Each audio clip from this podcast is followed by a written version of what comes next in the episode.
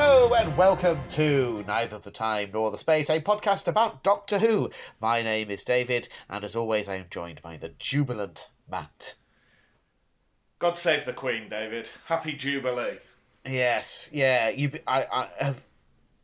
I, I assume you've been, uh, you know, out there uh, tucking into some lovely bunting, Yeah. uh, hanging a hanging a jubilee pudding on your wall. I've been um, out in my dinghy protecting our borders from immigrants. That's the British way. God save the Queen. Yeah. Yeah, all right. I think that's that does it for that. It? If you if you're wondering, uh, overseas listeners, I mean, well, to be honest, you probably had it rammed down your throats as well. Uh, and by the time everyone's listening to this, it will have uh, been and gone. As indeed our monarch may also. but who knows? Yeah. Uh, Um, do, yeah. do we do we do a take where we congratulate Prince Charles on becoming like It, it might be worth just we banking just it. bank mightn't it? that and we just edit it in if. Yes, yes. God save the king, Matt. Yeah. Charles the whatevereth. Oh dear. Uh, right. Um, that's all out of the way. Uh, uh, well, I, I guess have you, regardless of all of the jingoistic stuff, have you enjoyed your your long uh, weekend, Matt? Uh, well, I've actually had a week off. It's been the half term holidays. Ah, so it's basically made no difference to you. no, but what a week I've had, David. all right. Oh, oh, let me tell you. Um, Yeah. Monday, I watched all of the new Stranger Things series. That was out. That was a pretty good day.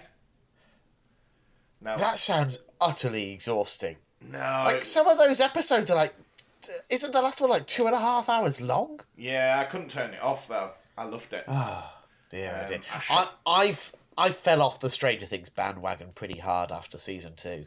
Uh, see, season four, I think, is one of the best ones. It's definitely better than three. Worth, worth picking it back up then, because uh, my my experience was I loved season one. I thought season two was okay, but felt a bit sort of bloated and aimless. And when season three came out, I think it was around the time that you know Little Zorbs was still taking up a lot of my free time, and um, I just couldn't be asked. So I've just not. I've just uh, and and now of course with this season coming out, I'm just like, that's a lot of work. So I don't know. Because I'd probably have to, at the very least, watch some recaps of season two to have any hope of knowing what's going on. Yeah. It's that long ago for me. Uh, but yeah, I'm glad you enjoyed it anyway. Yeah, so that was Monday. Yeah. Then Tuesday, David, I went on Yep. a blind date. Ooh, exciting. Yeah. Um, did uh, we we would have to take the, the blindfold off at any point, or Uh, well, I got on the train. I went all the way up to Newcastle, right? and then it was like we were texting each other, like, "Oh, I'm just, I'm just outside the gate in Newcastle. Are, Uh-huh. are you, are you coming soon?" And then, as if from nowhere, there I saw it down the street. This beautiful visage, and I spent the day with Rob from the Cloister Bell podcast. Ah, lovely. Yeah, it, was, and, uh, it was a lovely day. Yeah, so you you know you you think uh, you'll you'll see each other again then? Uh, I'd hope so. I'd hope so. Yeah. Yeah, Oh, that's Yeah. nice. Uh, no, what a lovely chap. Yeah, yeah. I certainly see no evidence to the contrary. Uh, and we went to Forbidden Planet, and Yep. we agreed we'd treat each other to a Doctor Who gift each. Uh huh. And we bought their entire stock of Anthony Ainley merchandise.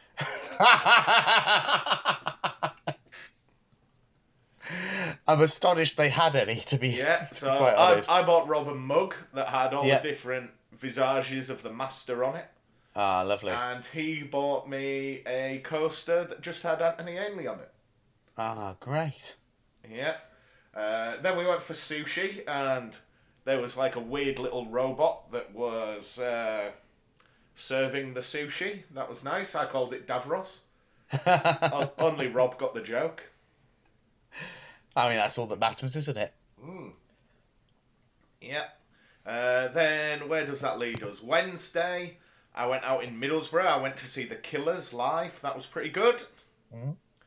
Uh, Thursday, full day playing Warhammer. And I went to a village called Wet Wang. Oh, I'm familiar with Wet Wang. I've never been, but I'm, I- I've I heard of it. I, I just think, you know, it's a funny name, isn't it? Wet It is. Wang. It is funny. Yeah, it is funny to think It's rude, isn't it? It Um, does sound a bit rude. And then where does that lead us? Friday. I can't even remember. I think I had a day off on Friday. Oh, I'd need one after a, a, a Yeah. social calendar like that. Then I went for lunch with my mum yesterday, and then today I've done nothing. Excellent. How's your week been? Much less eventful.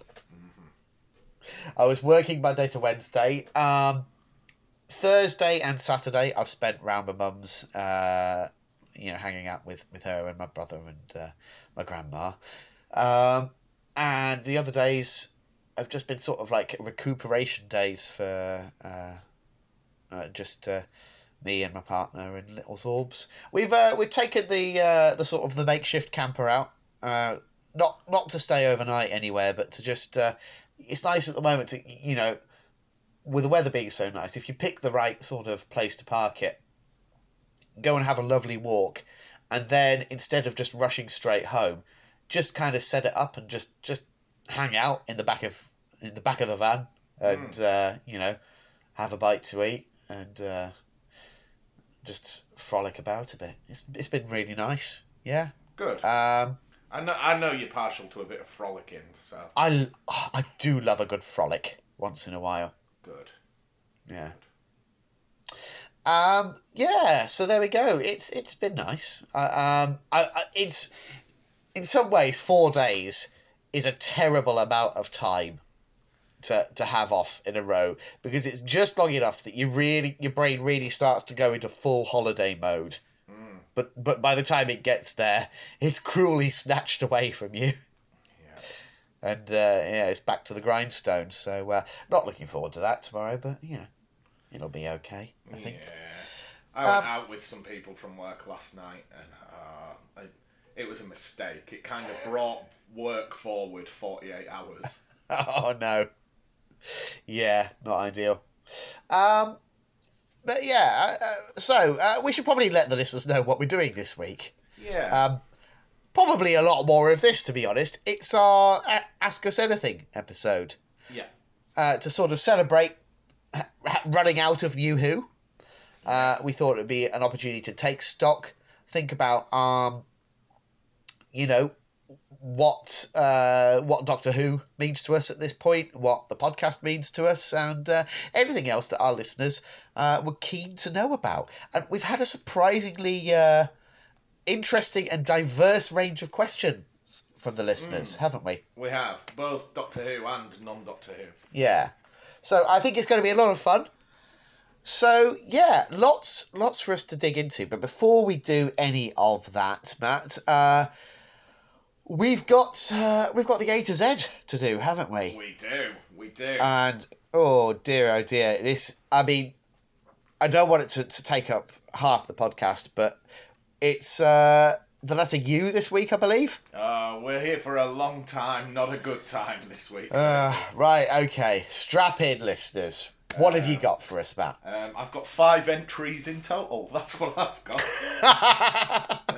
okay, what are they? Should we do episodes first? Let's do it. Okay. An episode you like and I hate The Unquiet Dead. Yep, good one. No, it's not. Um, an episode I think we both quite liked Utopia. Yep. An episode where a woman shags a wasp, it's the unicorn and the wasp. Yep. That is what happens. Uh, and then I think I know which episode this is, but it made no lasting impression on me. Under the Lake. Ah, yeah, that was uh, one part of that two part. That Uh, the Fisher King thing? yeah. It's a good one. Yeah, it was okay. Uh, so that's all the episodes done. Uh, great. Should I give you some classic ones as well? Oh, please do. The Ultimate Foe, which is the final two parts of Trial of Time Lord. I believe the consensus is that it's crap, but I had a good time watching it, so shrug. Uh, the Underwater Menace. Uh, That's one I've heard of a lot. Yeah, I don't know why. I mean, I, it has a reputation of being quite poor. I guess is why.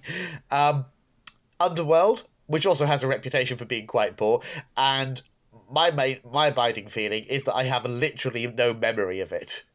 I'm sure I have watched it, but it, it left absolutely no impression on me whatsoever. Um, an episode you might have heard of, Matt, uh, An Unearthly Child. Is that one ringing any bells? Ah, yeah. How did I miss that? Uh, and that, I think, does it for the classic stories. Uh, do you want to hear a list of uh, writers? Oh, please.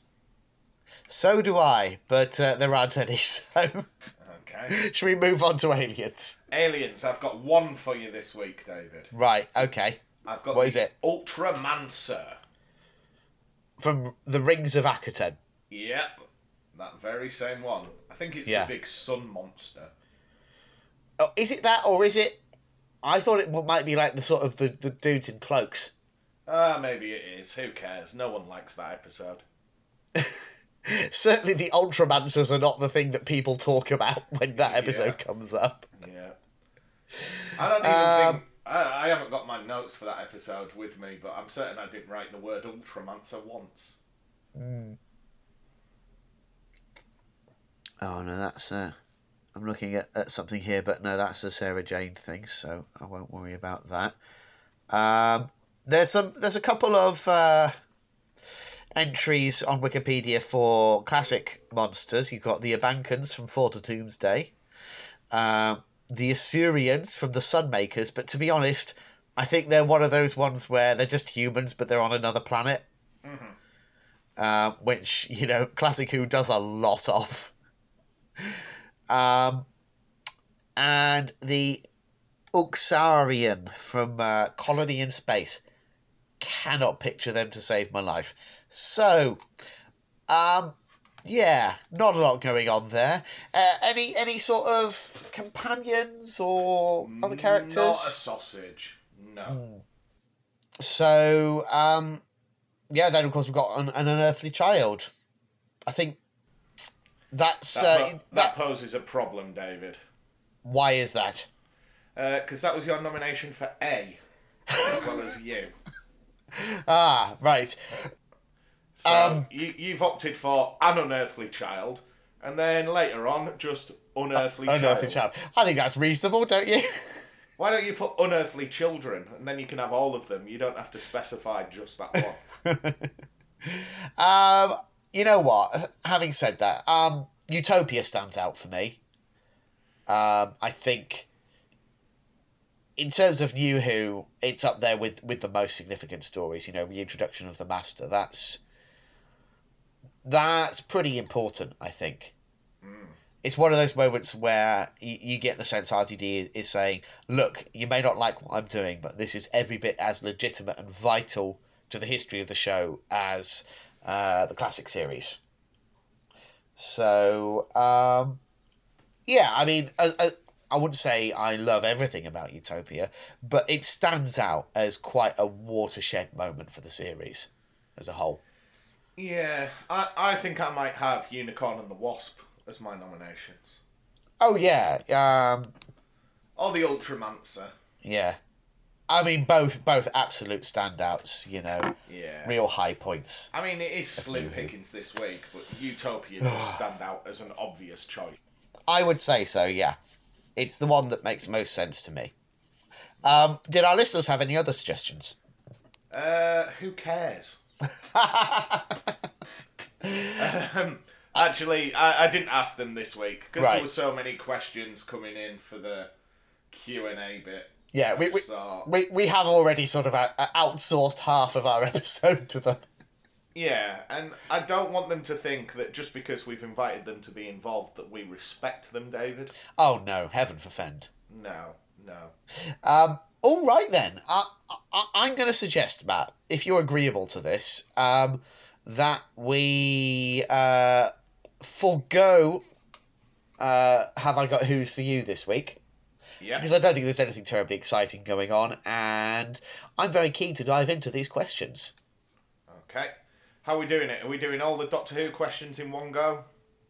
Uh, yes, yeah. I think I, Okay. we'll, we'll do Doctor Who and then non Doctor Who. Yeah, I mean, that'd be a nice treat. Yeah, because uh, uh, no- normally, of course, we save the Doctor Who stuff until the end, but uh, yeah, let's do it. Um, so I think we agreed off air, didn't we, Matt, that I would I would read out the Doctor Who questions and then uh, y- you you'd uh, you'd do the reading for the non Doctor Who ones. Yeah. Um, and obviously, some of them are directed at just one of us. Some of us, uh, some of them are directed at, at the both of us, and we, we'll, we'll we will endeavour to answer everything as fulsomely as possible. All right then, are you ready, Matt? Here we go. Strap in. So our first uh, set of questions comes to us from the curator himself, BT Flippity Giggit. Um, and his first question is this: If you could choose any director and or screenwriter working today to be given an episode of Doctor Who, who would you choose? Big one to kick us off. I, I'd go for Uwe Boll. and just make some horrific knockoff, hyper violent crap B movie. Um, or I would maybe go for. I don't know, maybe the Wachowskis, although they haven't done anything good really since the early Matrix films. People like Sense8, don't they? Uh, maybe. And they definitely like Doctor Who because they did they did stick uh, McCoy into Sense8, and I think that was largely because they were Doctor Who fans. Yeah, So- that'd be pretty good. Yeah, they, they, they could be interesting. I do think they they're probably they they tend to be more interesting when they're working within limitations. So uh, yeah, that could definitely work.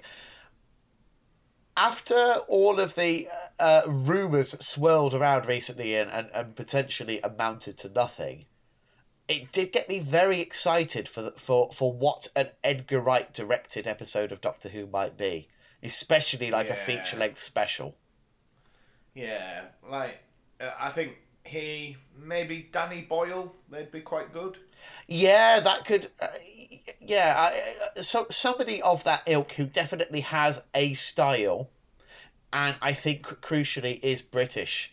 Um, oh, actually, speaking of Danny Boyle, uh, frequent collaborator Alex Garland, uh, the, who who writes a lot of the stuff that, that Danny Boyle directs and has written other stuff as well. I think is an interesting science fiction writer. Um, I would be kind of fascinated to see what he would do if he was uh, given the uh, the paint palette of Doctor Who uh, for for an episode or two. Um, yeah, I mean the the, the the the kind of the joy of Doctor Who is that it's so malleable. Anyone can potentially bring anything to it. Um, so there's almost no limit to you know the potential of who you could stick into it uh, and and do something interesting with. I'm just tracking my brains. I feel like there's somebody else that was on the tip of my tongue but it's gone. Um, let's move on. We've got a lot, a lot of other questions to get to. Um, so the, the classic matt bang marry kill rtd moffat chibnall Bang Moffat, definitely. right Yeah, because he's a kinky bugger. yes. um, and then. Um,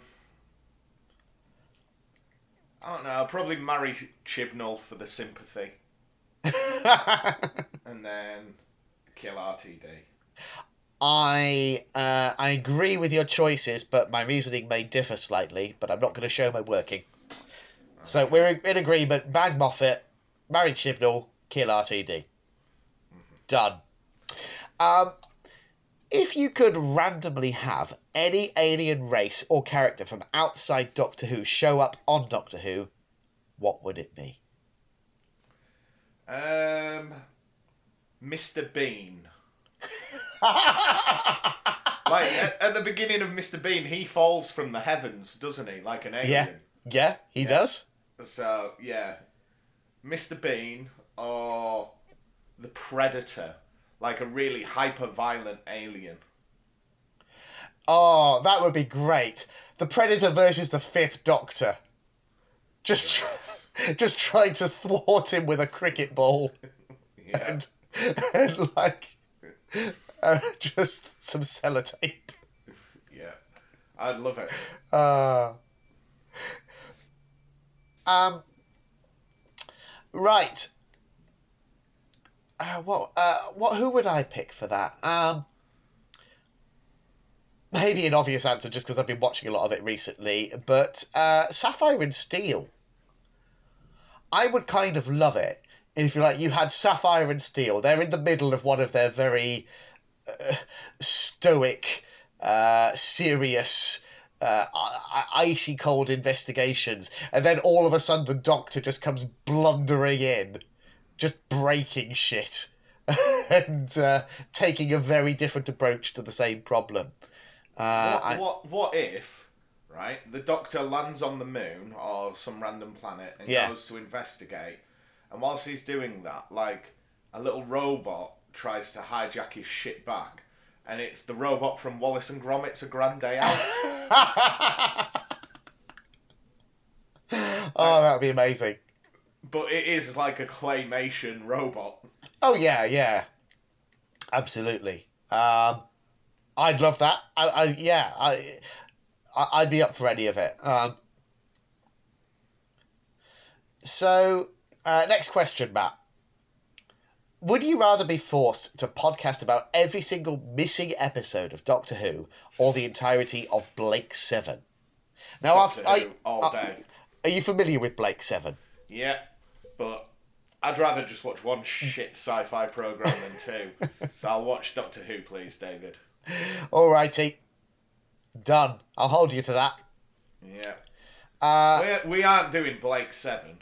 I'll, I'll, I'm putting my foot down on that, David. I know there seems to be some sort of weird crossover in the Venn diagram where everyone who loves Doctor Who loves Blake Seven. Do you- do you We know why? don't. uh, because they're all fucking morons. It's Terry Nation. Ah, Terry Nation. I'll say it. I'll be brave enough to say it. Right? Uh, all, all Doctor Who fans think it, but none of them are brave enough to say it. So, a question for me here. Uh, DWM just announced that a prog band is making a Doctor Who concept album, a The Wall or Tommy. Which band do you think would have the wildest take? Now, Right, moving on. Next question, David. I'll keep this brief, Matt. I I just want to uh, address, first of all, I'm assuming this is a hypothetical and it's not just something I've I've missed when I was reading DWM this month. Um, but I, I will have to double check. Um, in terms of which band I would choose, uh, my my thinking is, um, ideally I think they should be a British band, so they're they're sort of like on that wavelength. Um, I'd want a band that is sort of current and at the top of their game now, not sort of a more legacy act like uh, like you know the sort of zombie version of Yes we've got these days. Um, so um, and also a band that could that is able to do have a bit of humor in their music because I think humor is such a key ingredient of Doctor Who, um, and not every band, and certainly not every punk band manages to inject a bit of levity into proceedings. But a, band that I think ticks all of those boxes for me is the Tangent, who are a current British prog band.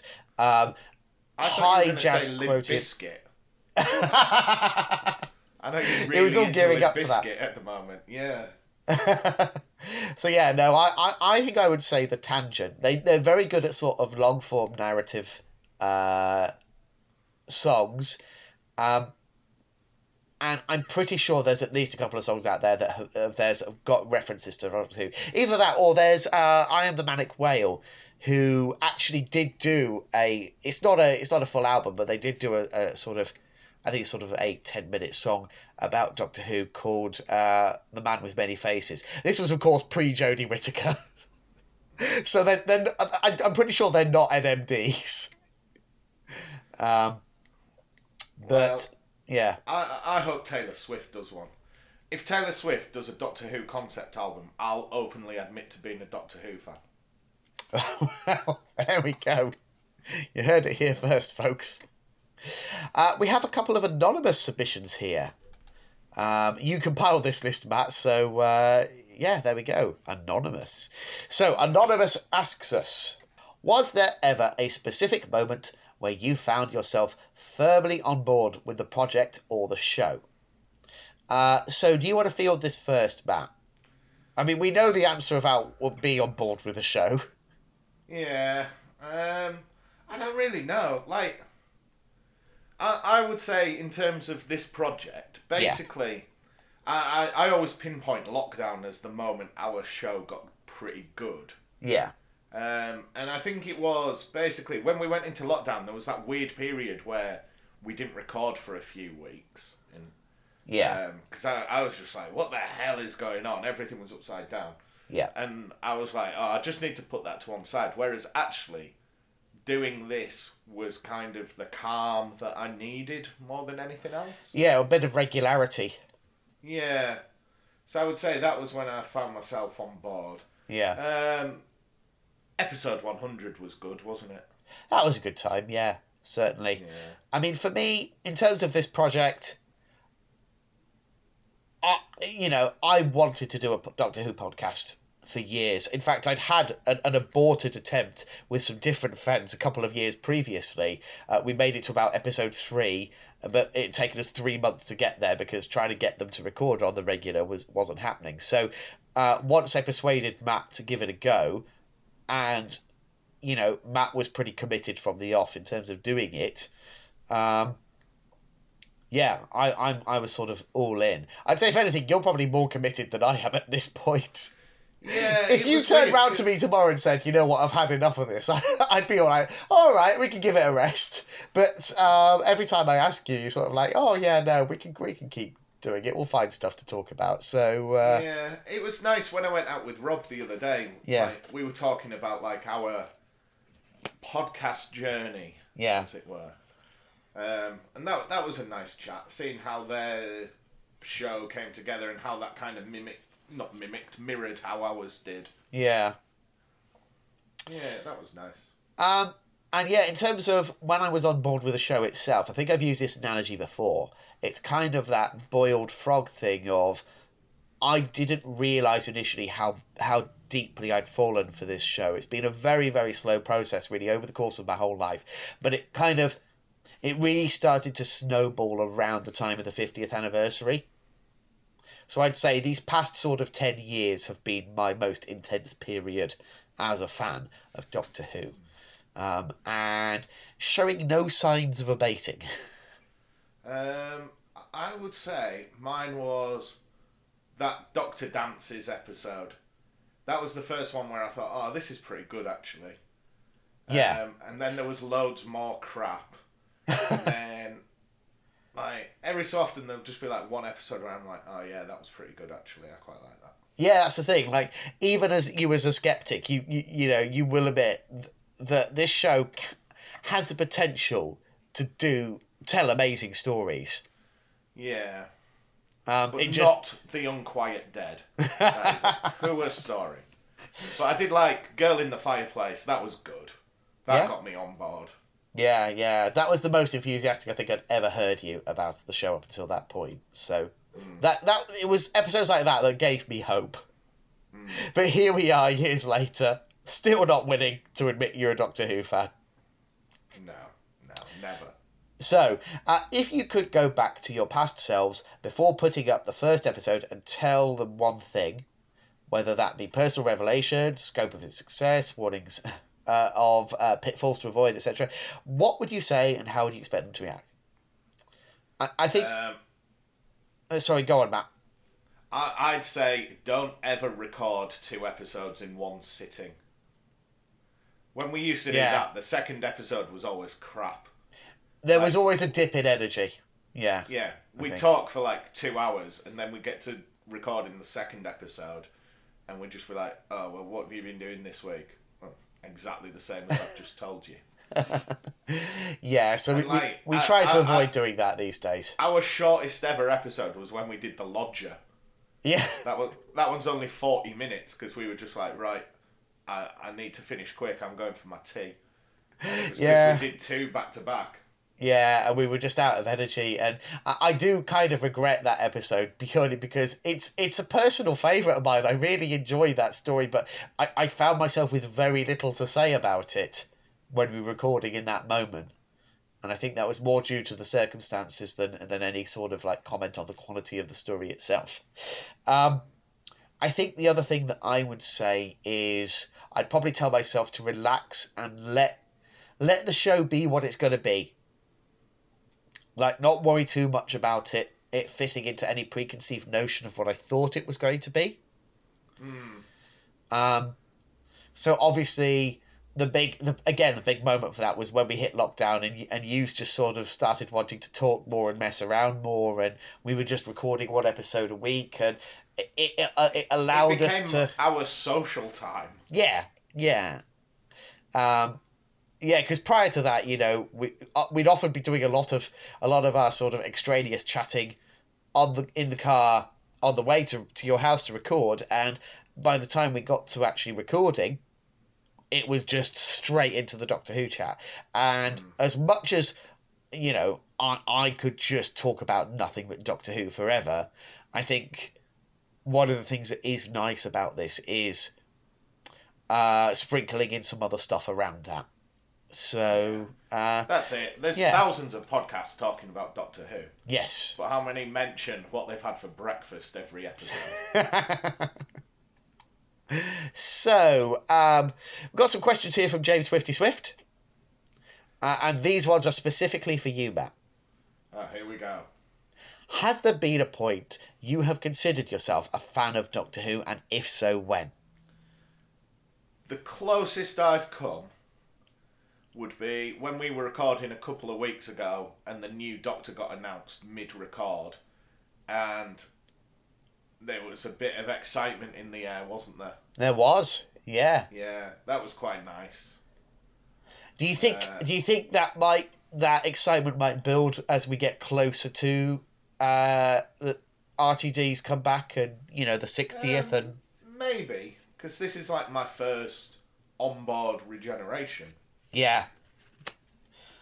There's there's a lot of stuff going on right now that we are not privy to, which is quite exciting. Um, so uh, next question: Which era have you enjoyed the most? So RTD, Moffat, Chibnall. I guess, or you could go specific Doctor if you want. I, I'm going to go Moffat. Just anything with River Song in. She's great, isn't she? Yep, good character. Um, yeah. yeah, I mean the Moffat era is my favourite of New Who. I, I Yeah. make no bones about that.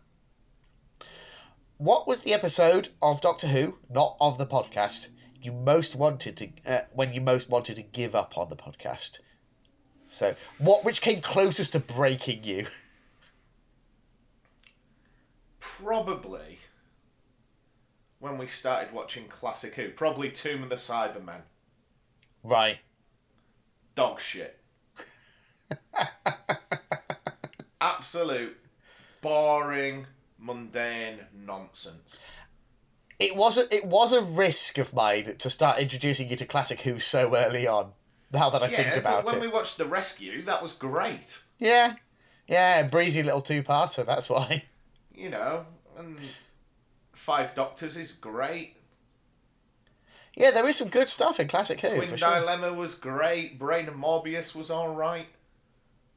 That one about cricket was okay.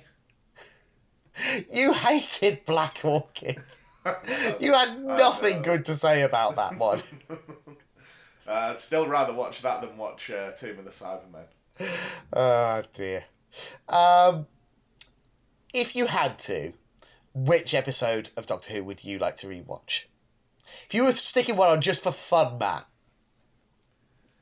Maybe Rose, just to see how far we've come. Yeah, that would that's that's always a nice thing to re- to revisit. Maybe Family of Blood, because you were adamant that was better than Blink, and I think that thing soured me on it. Whereas actually, with hindsight, it's pretty good. it is a very good story. Yeah. and it, and it's one of those ones that I think all, a bit like Blink works almost as a standalone thing. Mm-hmm. Like you could almost imagine it being like a feature film in its own right. Just about this mysterious man who turns out to be an alien but was keeping it hidden from himself. Hmm. Like that almost doesn't need to be a Doctor Who story to work. I mean, I could watch Fear Her and the Tsuranga Conundrum, but have my eyes held open like Clockwork Orange. Yeah. That would make me go mad. Yeah. No, I, I would I would never wish that upon you, Matt. Which, which would you? Is there an episode you wouldn't want to rewatch? Oh. The one I always dread the most is Fear Her. But at the moment, to be honest, I think if if you the the thing that I that I would most resist would be doing Legend of the Sea Devils again because I've had to watch that twice in the space of about six weeks Oh yeah, God. and it's awful. So if you kind of said to me, right, you've got to watch Legend of the Sea Devils again tomorrow, or you can't watch Doctor Who for the rest of the year, I'd almost be like, okay, right, I'm, I'm out. I'll just I'll sit wait it out for a year. Uh, I, I, I really don't want to have to rewatch that episode again for a goodly while. yeah, I think that might be the worst we've seen. It's def- close. It's definitely up there with Fear Her. I, I, I, the one thing I will say about it is I am fascinated to, to find out what went on behind the scenes there. Because I feel like there is a story there. I think uh, something went awry. In the same way that Fear Her, you, you can contextualize it when you find out that, like, oh, they had a plan for a completely different story, but it was going to cost way more of the budget. They, they'd already overspent, so they, they asked someone to just bang something out quick and cheap that they could shoot quickly and uh, fear her was the result. That makes sense to me. Um, so I, it just makes me wonder what is the story there with legend of the sea devils? How did it end up like that? Um, but yeah no no no no desire to rewatch it. Anyway so uh, these ones are specifically uh, directed at me. Um, which episodes have ch- I changed my mind on the most? Uh, and the first one that springs to mind is probably the Crimson Horror. Yeah, I remember going into that being like, uh, I think because that was at the time when we knew the 50th was round the corner. And it's like, oh, we, we're just prattling around in Victorian London for a week, and the doctor's not in it for half of it. And it, I didn't, I didn't, it didn't gel with me on the first watch. But when we came to do it for the podcast, I was like, oh, this is just enormous fun. Why was I being such a curmudgeon about it? Um, and I think more broadly, um, I, I, I do push against the consensus that Gatiss is a bad Doctor Who writer. I think he's a I think he's one of the most interesting writers uh, of the of the sort of regular New Who stable, um, and I I generally have a good time revisiting his stories. do, do you know what? I was watching a bit of League of Gentlemen this week, Yeah, and there was one bit with Mark Gatiss in where I was crying with laughter, and I Oh, almost, yeah. I almost forgive him. he's he's a very he's a I think this one of the things is it's he is a great performer and I think there is a there is an alternate universe where maybe he focuses on performing and um you know becomes bigger doing that. But I think he's one of those people who is just has so many interests that he could he he's happier having an overall lower profile doing a wide variety of different things than he would be I think just focusing on on on just performing comedy. you know. Um, but yeah, no. I, anyway, we've gotten sidetracked, haven't we? Um, the next question from, and this is uh, as a reminder, this is these are all from James Swifty Swift. Um, what episode? Oh no, we've done that one, haven't we? No, we haven't. Um, ah, yes, no. Um, have we done? That? Yeah, no, we have. Uh, what episode did you least want to rewatch? We talked about it. Was it's uh, mentioned the Sea Devils definitely. Um, so similar to Matt's last question, if Matt had to rewatch an episode, which episode would you want him to rewatch? Ah, so that's interesting. If Don't I you could, dare say Unquiet Dead. I'm not going to say I'm quite dead, but it is going to be one of those ones. I, I would say Midnight Oh no. Because I think you just. It's rare that I say that I would accuse you of simply not getting it. But I think for whatever reason you were in the wrong frame of mind for that story and you just didn't get what what was they were trying to do with it.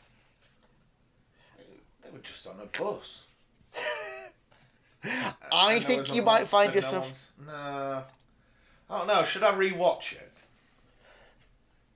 I think it would be interesting enough that, that, that we could potentially do an episode on that at some point if you were keen to give it a go. Yeah. Yeah.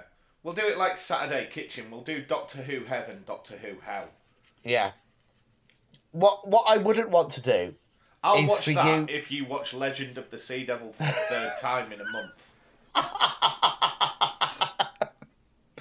I'm not that keen to do it. Uh, but yeah, I, I do think what I wouldn't want you to do is to be doing it under duress because then you're just going to have a negative experience again. Because it's not it's not a fun episode, but it is good. So uh, yeah, uh, that's that's the one that springs to mind. We have a question here from Rod Henderson. If you could design the TARDIS for Doctor the Fourteenth, what would it be like, and what would you make or show of it? Um, you cannot just use a previous Doctor's design. So,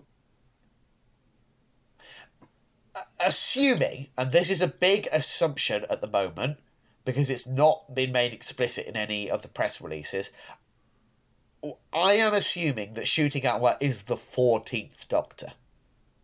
Right? We don't know that for a fact, worryingly. Uh, but, um, and I would also like to assume that he is going to have quite a bright, colourful costume because, you know, we've seen fashion shoots and stuff with Ncuti Gatwa where he is wearing um, some really vibrant uh, clothes and he just he looks fantastic in them so with that being the case i'd like a really clean stark white uh tardis interior almost like an art gallery just so his costume is just like bouncing out of the screen at you Yeah, I want it. I want it to be bright. Why is the TARDIS Um, Yeah. so dark all of a sudden? I, I, I really hate how poorly lit um, uh, 13's TARDIS is. I think there has never been a more mismatched Doctor and TARDIS interior than uh, than 13 and her TARDIS, unfortunately. Um, it was a swing and a miss that one. Um, so yeah, I, so I'm thinking I'm thinking bright, white, minimalist, but with a bit of furniture in it, a bit akin to um, you know, classic classic Who. Like you know, let's have a coat rack. Let's uh, let let let let's have a rocking chair in it or something. Yeah, somewhere to sit instead of just the stairs. Yeah, but almost in a way where those accoutrements almost feel like parts of an installation art piece. You know, they should they should they should really like stand out as as items. Um, and in terms of the main console, um, just uh, I, I guess something more akin to uh, Capaldi's console. So more, uh, more sci-fi, less organic, or less silly. Not not not not as sort of steampunky as um, Eleven's console. What what about your thoughts? Have you got any other thoughts on that, Matt? Uh, just brighter. Just make it bright. Yeah. Get some get some standard lamps in if need be. Yeah, just pay your electricity bill. I know it's hitting us hard Yeah. that charges have gone up, but get the lights on. 50p in the meter. Uh, okay, so a couple of questions from Ariel here. What are your thoughts on Tennant, Donna, and Wilf coming back for the 60th? Uh, uh, spoilers, I guess. If you, if you weren't aware of that, who isn't aware of that and is listening to this podcast? Uh, anyway, Ariel says she is very excited for that. How are you feeling about that, Matt? It can only be a good thing. Yeah, I'm I'm nervous. Gonna be honest, I'm nervous. Especially some of the rumors regarding that that I've heard. I mean, do I love those characters? Yes, absolutely. Do I want more with those characters? Yes, absolutely. Uh, I I guess it's a matter of timing and focus for me. I don't want it to just feel like a nostalgia fest, especially if it's a 60th anniversary of the entirety of Doctor Who. I don't want RTD's big comeback to be, ah, do you remember when I was in charge and how much everybody loved that? Do you know what I mean? Yeah. Um, I don't know that that's a good look. So, as yeah, I mean, Tennant and Donna is is you know that's my favorite uh, Doctor companion pairing of the RTD era. Wilf is my absolute number one favorite character from the RTD era. Um, so yeah, I'm I'm not gonna I'm, I'm not gonna sit here and just grumble about it, but uh, I, I, the devil's in the detail for me. I think with that, so we'll just have to wait and see.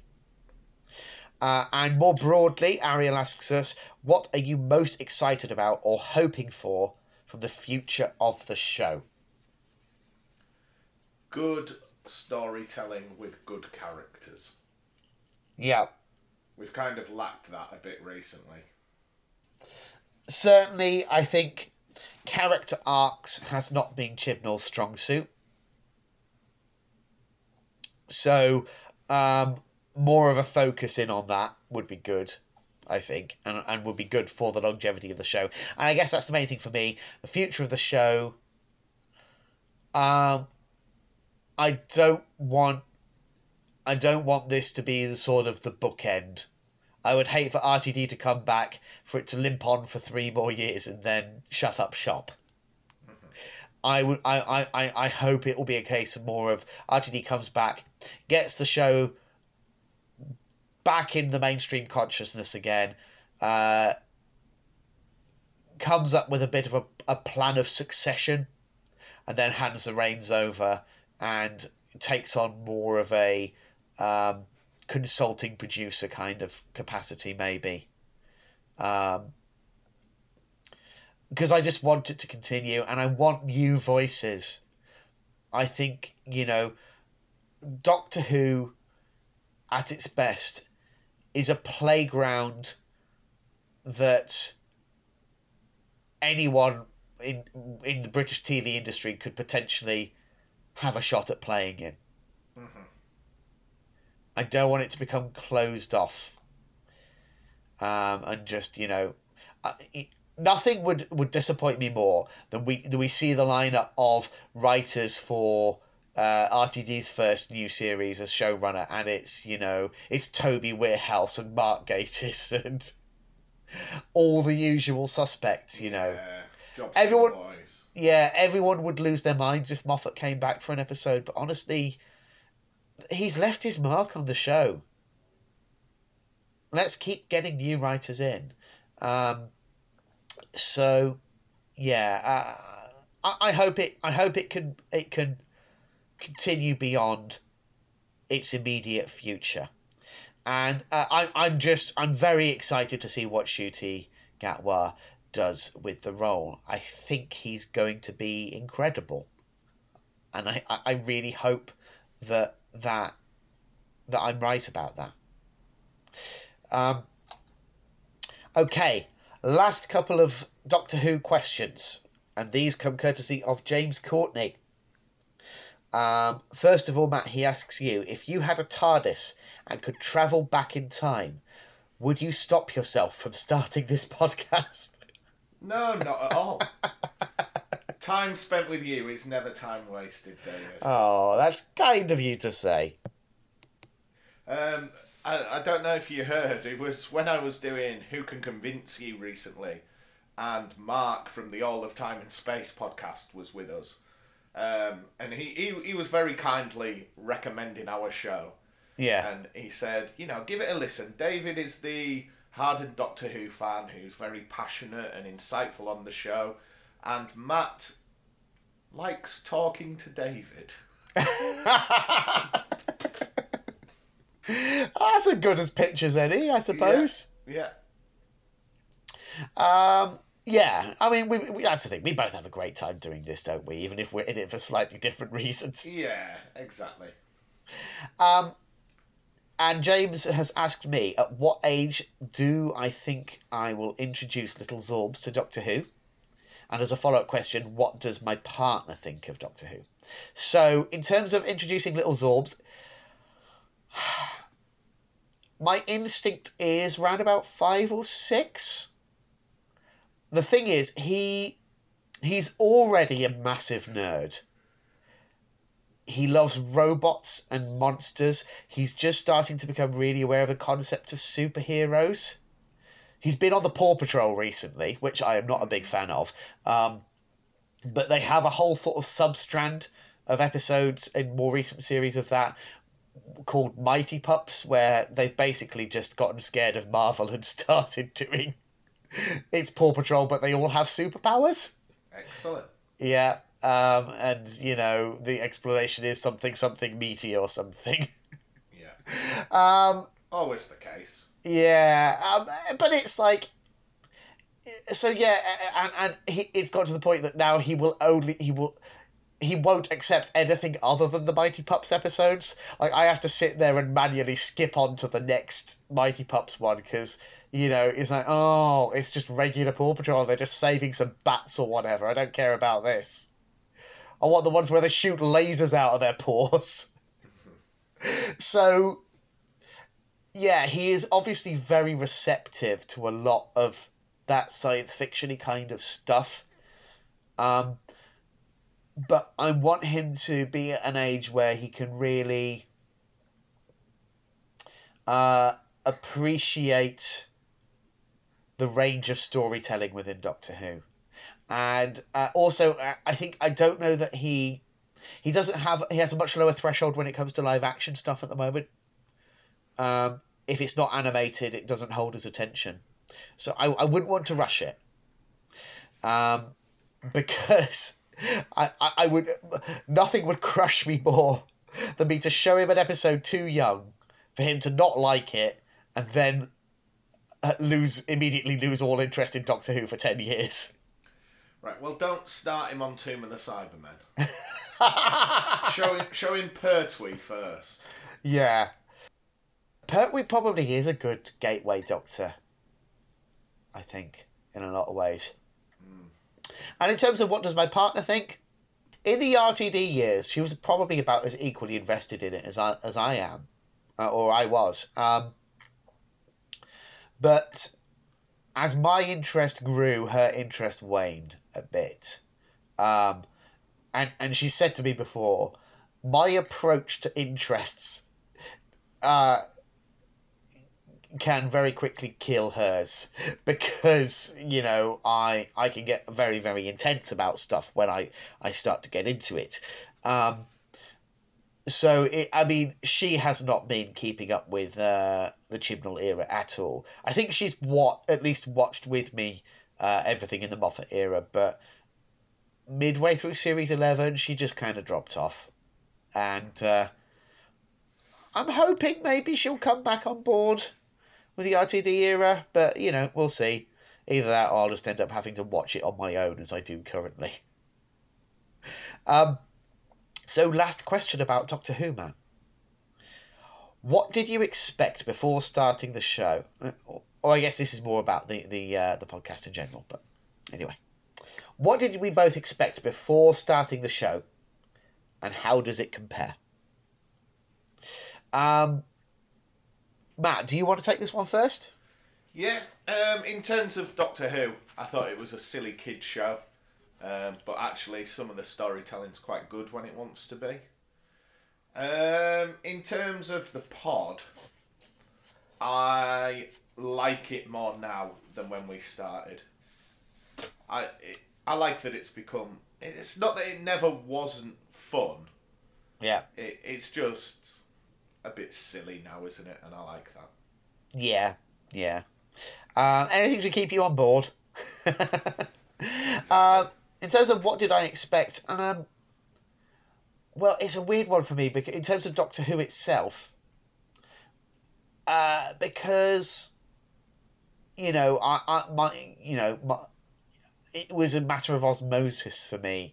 I had a broad conception of Doctor Who before I'd ever even watched the Cushing movies. Then the Cushing movies gave me a sort of an understanding of Doctor Who, but it's a bit of a, of a sort of wonky perspective on it.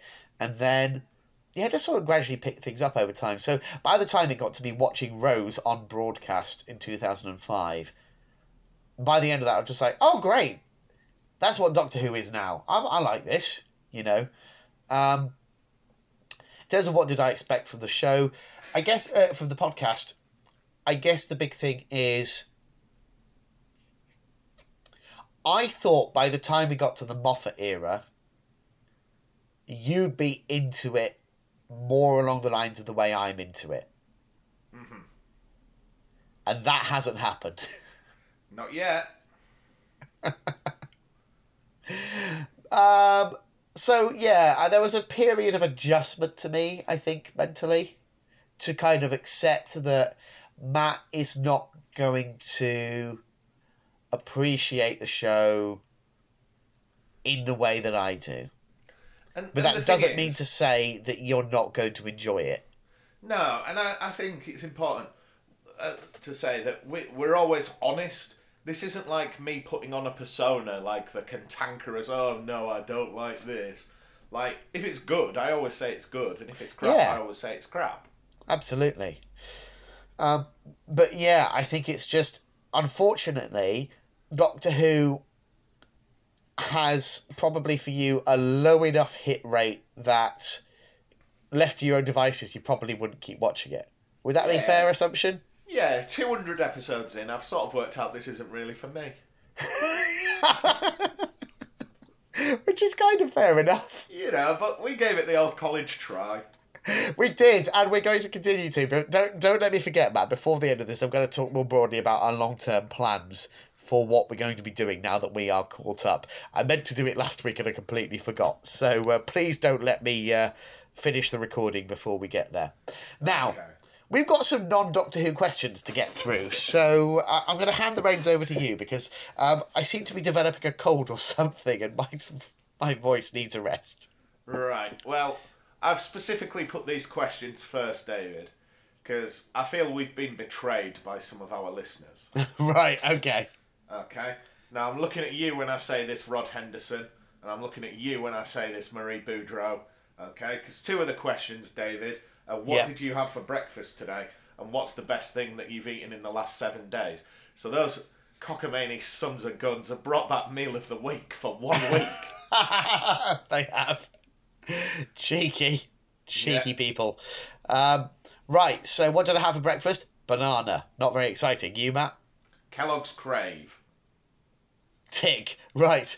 Um, what was the best thing you've eaten in the last seven days? For me, uh, I had a barbecue at my mum's yesterday. That was nice. And you know what? Specifically, uh, you you obviously were aware about you know you you used to live quite close to the Heck sausage Yeah. factory. Were you aware that they would do factory outlet days? Yes. Did you ever avail yourself of that? Yeah, we once bought like 80 sausages a day. Yeah, that's exactly what my brother did yesterday. Wow. and and he even got some vegetarian ones from them. So I'm going to say that specifically the best thing I ate was a hot dog uh, consisting of a heck vegetarian chipolata with ketchup and mustard. I think was mine great. would be like I say. When I met Rob from the Cloister Bell, we went and had sushi, and it was lovely. Can't be a bit of sushi. Okay, what's next? I can't believe Meal of the Week came back. We were so adamant. Sneaky. Yeah. Right. th- The next questions come from Sonia. Now, David, I'm going to let you take the lead on this. Right. Uh, in the same vein as like BT Flibbity Giggard being the curator, myself, uh, the Cloister Bell podcast, and the Who Can Convince You podcast, we've decided we need a title for Sonia because she supports both of those two podcasts on Patreon. We, we haven't got a Patreon, but she's always very supportive of us. So we need a, a nice title. Ah. I thought the Viscount. I thought that was Yeah, the Viscount's good. Um, I guess you could say is she is she supporting both of them on Patreon? You know, the, the philanthropist. yeah. Grandma Um, money bags. She's paying for them both. The um, well, technically, would it not be the Viscountess I don't know. or the Duchess? Maybe Yeah, should we go for the Duchess? the Duchess. There we go. Th- Let us if you hate this, Sonia. Do let us know because it's probably going to stick. yeah.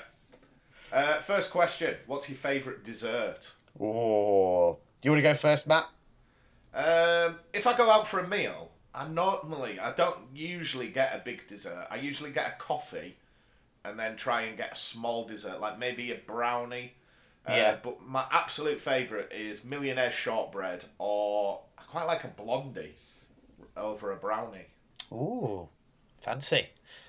For me, hands down, rhubarb crumble and custard. Oh yes, yes. In fact, Just- anything anything with custard. Yeah. I can't remember if I mentioned this on Pod David, but uh, I think it was last week. Um, have, I- have I mentioned about how much I hate washing up at the moment? Uh, no, you haven't.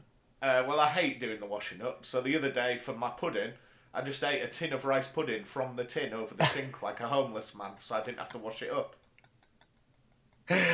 Oh dear, oh dear, Matt. Right. you should get yourself into Big Finish. Big Finish makes washing up a lot easier. Right, moving swiftly on. Yeah. What is an American food that you love? Ooh. I love the American approach to peanut butter. Oh, really? The way they will just ram peanut butter in anything. Like uh, Reese's peanut butter cups. Love Yeah. those. And also peanut butter and jam sandwiches, or uh, jelly as you Americans would say, but you know, we say jam. Um, I only discovered them. Uh, yeah. Um, uh, you know, the classic kid food in America, but I only really got into them as an adult.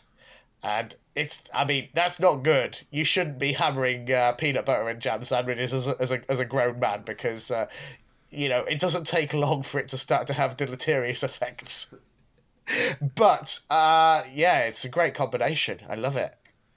What about Uh, you? I don't think you can beat a good cheeseburger. I Mm. Yeah. had some cheeseburgers for my lunch yesterday, and I went all out. I bought a lot of in- expensive ingredients, and oh my, Yeah. it was worth it. Um, other than that, I don't know. Is apple pie American? Uh, I don't know. We have apples. We have pastry. I think we were making apple pies before uh, America. Uh, you know the other Oh, thing I I was. tell, I tell you what, I will say. Yeah.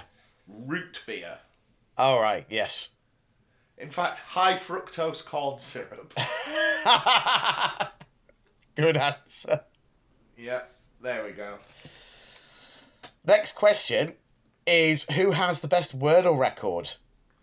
Yeah, I'm just going to load mine up and check. Yep, same. Let's just do it. Let's compare, eh? It's been Let's a go while. head to head. Right. Well, Didn't get on well with I've- today's. I will. I will say. Um, I got today's in four. It was depth. If you haven't done it, It was, yeah. Uh, bear with me one moment, David, Matt. I- My, my my phone's being a bit slow. I I've played exactly 100 Wordles today. Oh, have you? That's exciting. of Uh, which I have a win percentage of 99%. Oh, And the I one think I that's got a, wrong, I, I, I, you were quick to jump on it when I got one wrong, but I was in bed with COVID at the time and accidentally pressed the wrong button. Alrighty then. So my current Um, streak is 65, my maximum streak is 65. Yeah. Now the thing is, you lost your streak. The reason I jumped on it was because you lost your streak the day after I'd lost mine, and you were so you it, you were not dignified in uh, The in your listeners won't believe that. On, response. So I, I just gave as good as I got is what happened there. Um, so as things stand, because I lost my streak the day before you, I'm on a streak of sixty six. So I'm one ahead of you. So I am on course to beat you in terms of the biggest streak at the end of the year, unless one of us puts a foot wrong.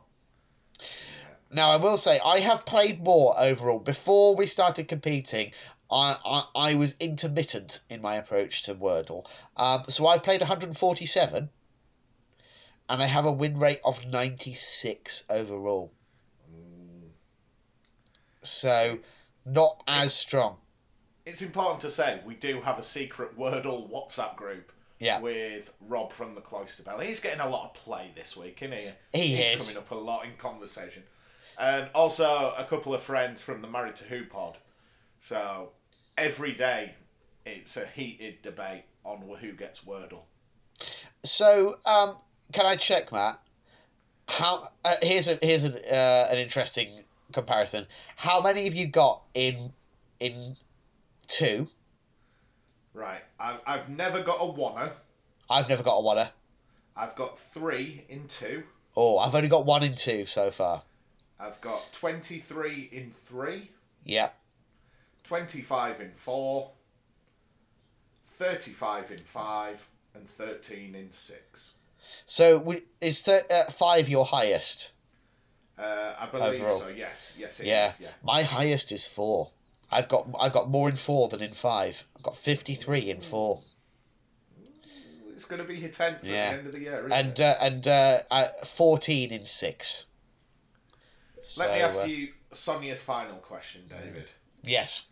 What's been some of your favourite moments on the pod? Too many to count, in all honesty. Um,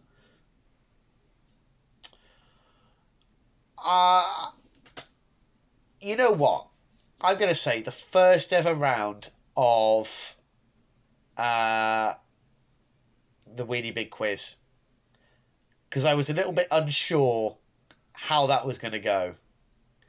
And it genuinely is something that I now look forward to every year. Um, I would say for mine, I'm going to break the one rule of the podcast, David. yeah. I'm going to talk about the one thing we vowed we'd never talk about on air. Oh, okay. Okay. Um, e- earlier this year, I got divorced, Right, yeah, Uh, okay. Yeah. and and the pod was a pretty nice crutch through that. It wasn't an easy time, but you know we haven't made a big song and dance about it. We're not going to make a big song and dance about it. But just getting random nice messages from people about, you know, this is what I've had for lunch. You know, it, it it helped a lot. There were a, there's a lot of nice people out there that I've met Yeah. through this pod. Uh, and yeah, so thank you everyone. Well, yes, yeah, um, And we'll go back to never talking about that ever again. yes. The only thing I'll add to that, listeners, is it, that certainly puts the uh, the rice pudding anecdote in context, doesn't it? Yeah, I'm fine by the way. yes, yeah. I mean, uh, uh, genuinely, um, yeah. Uh, it that's uh, it's not an easy thing to talk about on on pod. So um, that's incredibly sort of open of you, Matt, and uh, uh, yeah. I'm, I'm glad that I've I've been able to contribute in my small way, uh, giving you, something you else to be been thinking a about. saint, David. Yeah. Well, Um, so nice that's why when James Courtney listens to this and he's like, "Why hasn't Matt said what his partner thinks about Doctor Who?" Because I don't know where she is, James. There's the answer to that. All right, Oh dear.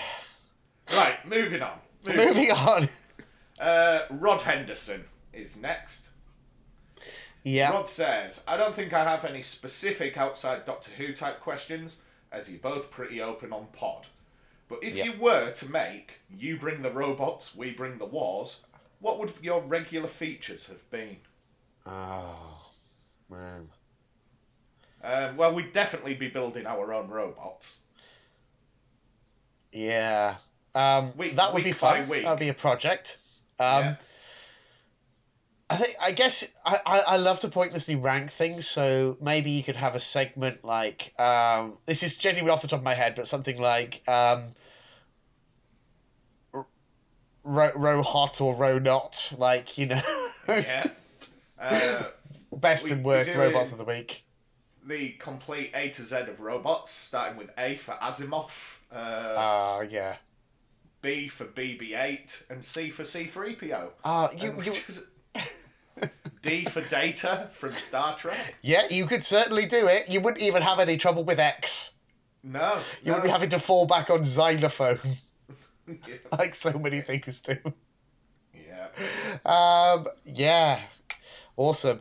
Uh, we we talked once about doing uh doing an episode of we Just we dropping to it as a joke, weren't we? yeah we we that that maybe is still on the cards one day. Yeah. There, there was literally a point because we were getting close to April Fool's Day Yeah, when when we were really talking about Robot Wars a lot, and we were just going to one week just do a totally separate podcast. and Yeah, we just- we- and we- never address it. yeah, we just didn't quite pull the trigger on it, but you never know, might happen. Yeah. Yeah. Um, right. Next question. Back to James Courtney. Um, they're all about Star Trek, David. Right, okay, I am Uh, out of my comfort zone. Right. What is your favourite of the TV shows and movies? Uh, I have the most nostalgia for Next Generation. Correct. Next Generation is the best Star Trek. Yeah. Uh, Um, favourite movie? The one that that I think I probably saw most as a child was uh, the one where they save the whales, go back in time. Yeah. I Yeah. don't know which one that is. Um, I think for me it's First Contact. Right. Yeah. Okay. Who's the best captain? Obviously Picard. Yeah. Picard. There's no no Uh, question what are the strengths of Star Trek compared to Doctor Who? Um, it's good.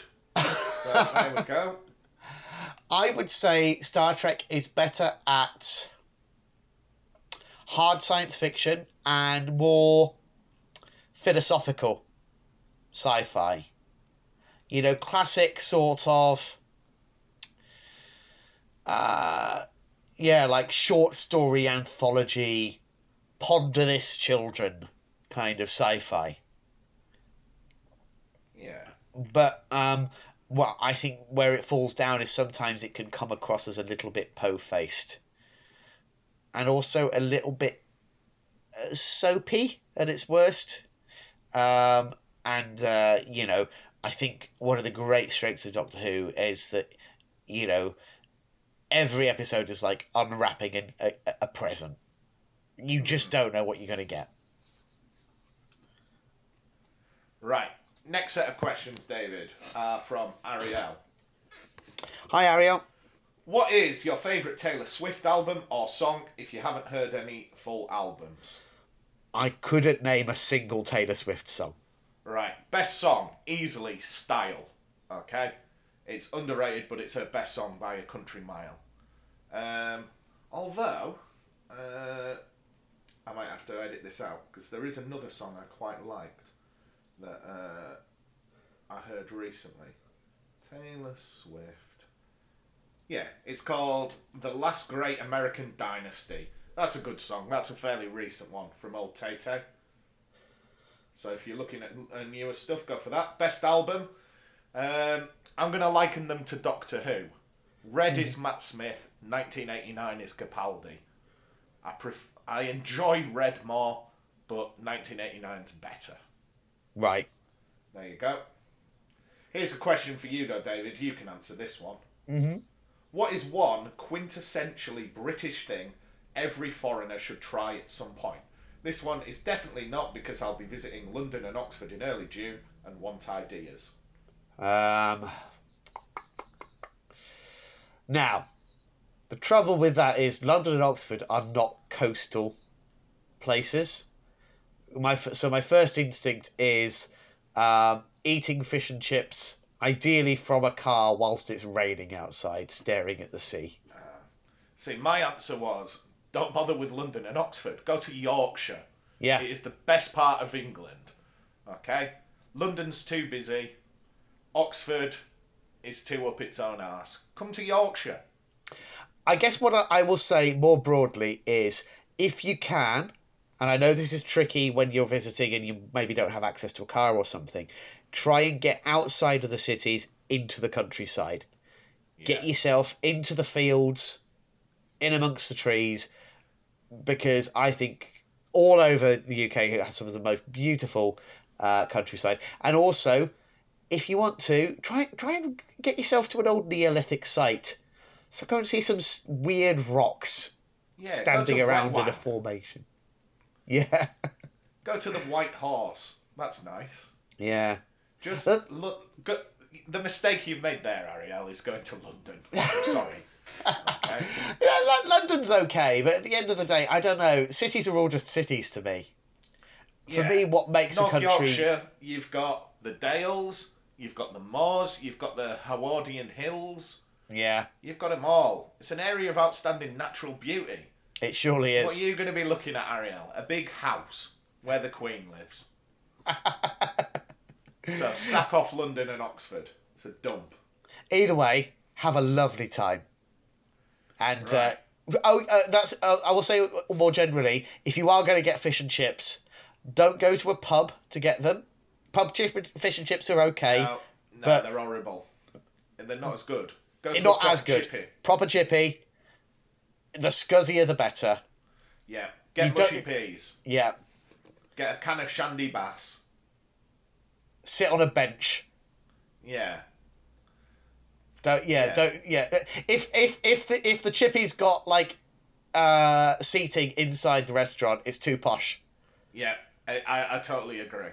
I totally agree. And ask for scraps as well. Yes. Got to ask for scraps. Right. Okay. Next question. We got two into fish and chips there, Dave. we did. of the various pop culture references that you have made that are before my time, which would you recommend the most? Okay, I have a very uh, specific thought on this. I don't know if you agree, Matt. I think one of the things that we both very much agree on is uh, the comedy stylings of Reeves and Mortimer, Yes. who are not well known outside of the UK because they are a touch parochial. But if you like, if you like absurd humor, you know, if you don't mind a bit of Monty Python or whatever, get some Reeves and Mortimer down you. Um, if you want an if you want an easy introduction to them, I'd say probably Shooting Stars is is more accessible, which is sort of like a comedy game show thing, which you know, but doesn't take the, the game show element remotely seriously.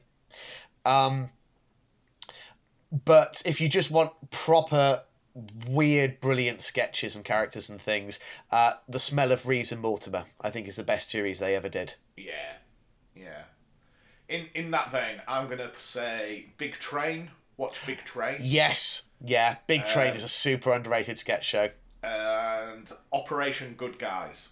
which, which I've still never set, never seen. You've been telling me for years to watch that. I really need to do. one it of the best British comedies. It was The Office about ten years before The Office came out. Yeah. Operation Good Guys is amazing. Oh, and uh, uh, uh, the my other obscure comedy recommend. This is all going to be comedy, I think. Uh, would be Look Around You. Yes, one hundred percent. Yeah. Uh, Garth Marenghi's Dark Place. Uh, yeah, we're just going to keep doing that, aren't we? Just um, Just Yeah. recommending obscure The British the comedy from the nineties and noughties. Yeah. Yeah, um, we could keep going, but but my number one recommendation is definitely the smell of Reeves and Mortimer. You know, just just like um, just painfully funny. Okay. Next Unique. question. Yeah. Who are your favourite MCU characters? What are your favourite MCU shows on movies? Um, my favorite MCU characters are probably Ant Man and Vision. Okay. but just you know for different reasons. Um, I really love Ant Man's powers. Um, I think you know the whole shrinking gimmick is just so unique and cool. Um, and Vision, I just I love, I love how sort of removed, like he exists on almost a different plane of existence to everyone else, and and he. He, uh, my absolute favorite moment in, in all of the MCU is the final conversation between uh, the Vision and Ultron at the end of Age of Ultron. Just Where he goes, Well, I was born yesterday. yeah, I love that scene so much.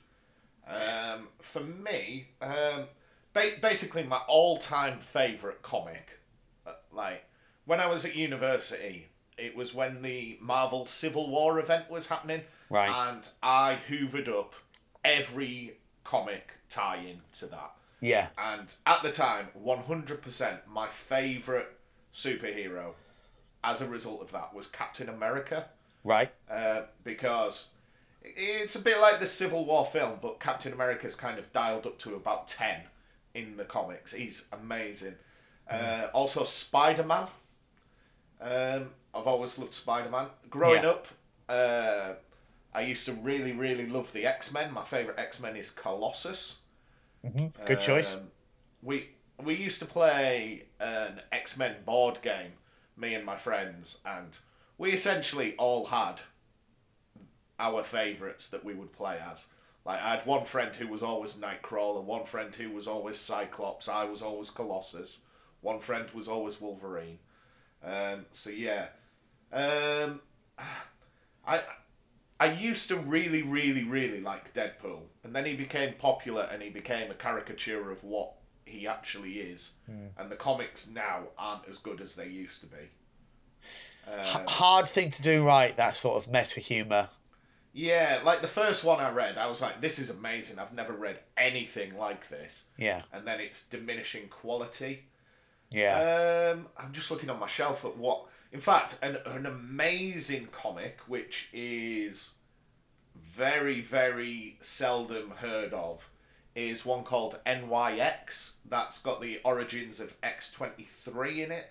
Ah. That's a fantastic comic. Um, there So in terms is- of in terms of the MC show, MCU shows and movies, what what would you say is your your go to? I- I'm glad you cut me off before I talked about every comic on my shelf. um, I could watch Endgame and Infinity War a thousand times over.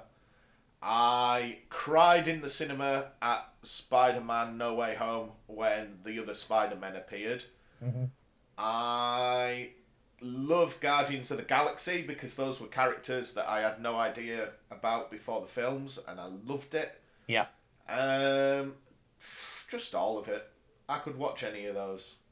Stick They are on. very reliably entertaining. That's sort of the key to the success, really, isn't it?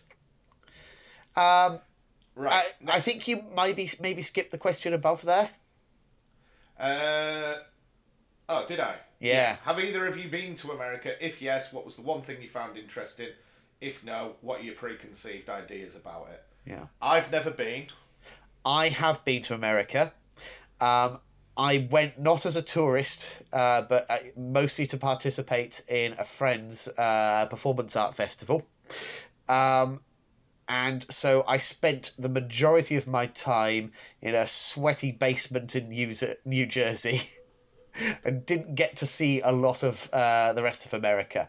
Um, I guess the one thing I found interesting was when I was out and about and just like going into shops and stuff, just how culturally different it really is to the UK. Mm-hmm. You kind of get desensitized to it watching American TV. but American TV is about as accurate a reflection of real life in America as British TV is for Britain, i.e., mm-hmm. a little bit, but not that much. It's not the same as actually living in the real world. So just walking around like streets in America, popping into like buy buy a slice of pizza and, and stuff like that was just it was sort of simultaneously exactly how I imagined it to be and somehow more mundane than that. And that was kind of fascinating. Um, so, yeah, I'd love to go back, by the way. Um, Um, I, my ex-wife had relatives who were American, right. and I would say they are some of the friendliest people I've ever met. Yeah. Yeah, the people Uh, are, by and large, absolutely lovely, for sure. Just like Okay. everywhere in the world. Next question. Uh, since you talk about food so much, and I work in a fast food restaurant, have ever you been to Five Guys, and what did you think? Uh, yes, I've been once. Uh, bit shit for vegetarians. Yeah, I went. Big portions of chips. yeah. They just gave so many chips. Yeah. Also, But what is it with the peanuts? yeah, What What is it with that? don't know. They just love peanuts. It's weird. Yeah. Right, I put this question last because it links to, uh, well, basically James Swift asks the same question. Right. Uh, so I'll read them both together. So specifically for Matt, do you like being a teacher? Do you have any tips for new teachers? And James says, I've just started a new job as a music teacher, uh, and it means I have now got used to dealing with school kids for the first time. Any advice? Uh, so basically, it's the best job in the world. Um, and if I gave you any advice, just be present, give a shit. There's nothing worse than people who turn up, half-arse it, and go home. Um, you're going to have 30 people in front of you. That's 30 life stories. You're not going to know everything about every kid every day. So put some effort in. Just, you know, care. And the kids will care back. That's what I would say about that. That's a fantastic answer. Yeah, just give a shit. Yeah. I, I hate people that turn up to my work and just don't. Yeah. Speaking speaking from my perspective as someone who had a crack at being a teacher and failed miserably at it, um, being being invested in the children is way more important than uh, knowing your subject inside out. Yeah, throw yourself into everything. Any any clown can stand at the front of a room and talk about chemistry for half an hour. You, it's a skill to engage with the kids. Yeah. Learn about them, spend time with them. Like, for, for example, in my wallet, I've literally just got some Yu Gi Oh cards. And because I know I've got one kid who's totally disaffected, but if I look like he's drifting off, I just whip out my blue eyes white dragon and he's back in the room. I'm, I'm like, oh, if you pass your exams, maybe I'll give you this blue eyes white dragon. you know, every kid's got something they're interested in. You've got to find every kid's hook. Yeah. Okay? There's no point teaching 29 out of 30 kids. Good stuff. There we go. That was a sensible answer. It was, wasn't it? Right, next question from James Swift for me. If you had to redo the podcast, but you were the fan and David has no interest, what would you do the show about? Um, anime. I mean, I, I don't like anime, but it'd be interesting to see what the big deal is. you see, I I've dabbled in anime, uh, but I'm not. The I wouldn't say there's any one anime that I'm so invested in that I, I know all, in, it's, inside it's out. all absolute rubbish. Except Dragon Ball Z, it's all rubbish. You see, you're really big on Dragon Ball Z, and I've never had any interest in it. So that would be a potential route. I'm Should trying to think. start watching One Piece? Oh, good lord! I I mean that that must be more of an undertaking than uh, even uh, Doctor Who at this point. Should Should we watch Attack on Titan? Oh god, I gave I really tried to get into Attack on Titan, could not do Me it. Me too. It was just people having meetings. It was, It was like, oh, so the giants miserable. I was waiting months for those giants to turn up, and I watched these bloody war council meetings. Boring. Yeah. It's for dorks. If you like anime, have a word with yourself. Except Dragon Ball Z. Dragon Ball Z is the bomb. Right. Um, last question, David, from Yep. James Swifty Swift for you. How's the ukulele coming along? Not touched it since I played it on pod. Yeah, I know. Once you've done your Magnus Opus, there's no point. yeah. Uh, I really I need to dust it off. I've been distracted. Uh, but hey, there you go. Uh, right, so on that note, that does it for this uh, this special episode. I hope this has been fun for you, listeners. David, It's- you must tell us what we're doing next week. ah, thank you. Yes. I don't mean to Right. interrupt, but you did tell me I had to. Yes, you did. Uh, okay, so to let everyone know what the plan is.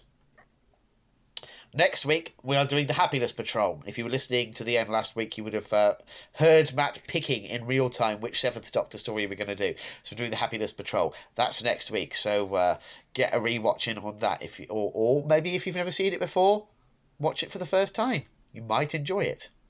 Um, and then after that, we've run out of Doctor Who. Or have we? Um, we are going to be moving on to a couple of spin offs, namely the Sarah Jane Adventures and Torchwood. We're going to be doing both of them. So, the plan is uh, because there are five series of Sarah Jane Adventures and four series of Torchwood, we are going to be starting with Sarah Jane Adventures. So, uh, two weeks from now, we are going to be tackling the first story uh, in series one proper of the Sarah Jane Adventures, Revenge of the Slitheen. Now, we did do the pilot episode way back when. I forget which episode it was.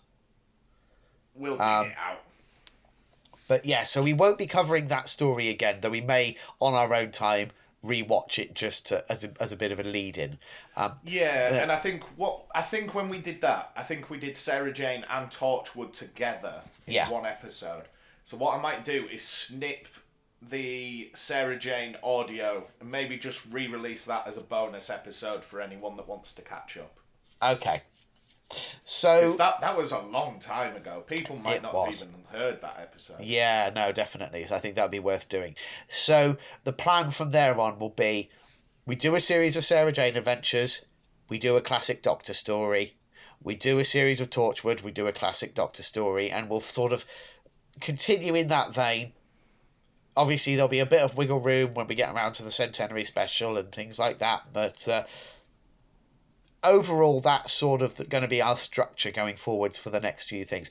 And then when we complete complete Torchwood, we will do a one-off Torchwood wrap-up episode. When we complete Sarah Jane Adventures, we will do a one-off Sarah Jane Adventures wrap-up episode. But we're not going to be doing wrap-up episodes for every series of those No. because uh, we just kind of. It's not that we want to just like blast through them, but um, we also don't want them to be kind of become the the the, the forever dominant focus of the podcast, you know, and we thought this way it sort of gives us a bit of a balance, you know. Torchwood obviously has a reputation for being quite dark and and uh, and gritty, and you know very much aimed at towards an older audience. And Sarah Jane Adventures obviously aimed at a younger audience. So there's a bit of light and shade there. So I thought it'd be nice to kind of to alternate them get a bit of balance that way. So uh, yeah, hopefully, hopefully people are on board with that plan because uh, um, that's that's broadly what we're going to be doing. But obviously, then we will be doing classic Who in, in between those those series, so there will still be some some sort of prime Doctor Who content there. And eventually, when we finish that, uh, which by my reckoning uh, will be sometime in uh, the early months of 2024. um, from that point on, we will um, we will maybe think in terms of tackling what re- remains of classic Who head on, but uh, that's a ways off for now. Bef- before we go, David, I do have to make an apology. Yes. I was going to make it earlier and then I forgot. Uh, Mark from the All of Time and Space podcast did Yep. send us some questions, Right. uh, but he sent them as an audio file. and he sent them that long ago that when I went to open the file today, so I could make a note of what the questions were, the link had expired. Oh no. Uh, so I'm not ignoring you, Mark. I do apologise. Thank you so much for your contribution. Oh, I appreciate that, Mark. If you've still got the file on your end, resend it, and we'll we'll uh, we'll do it as a special uh, add-on to another episode. Yeah. Yeah. Yeah. All right. Well, take care. Um, uh, why did I say take care? I've, I've distracted myself. I, how do I end this, Matt? As always, dear listener, thank you for listening. Cheerio. Thank. Uh, bye now. There we go. Nice role reversal this week.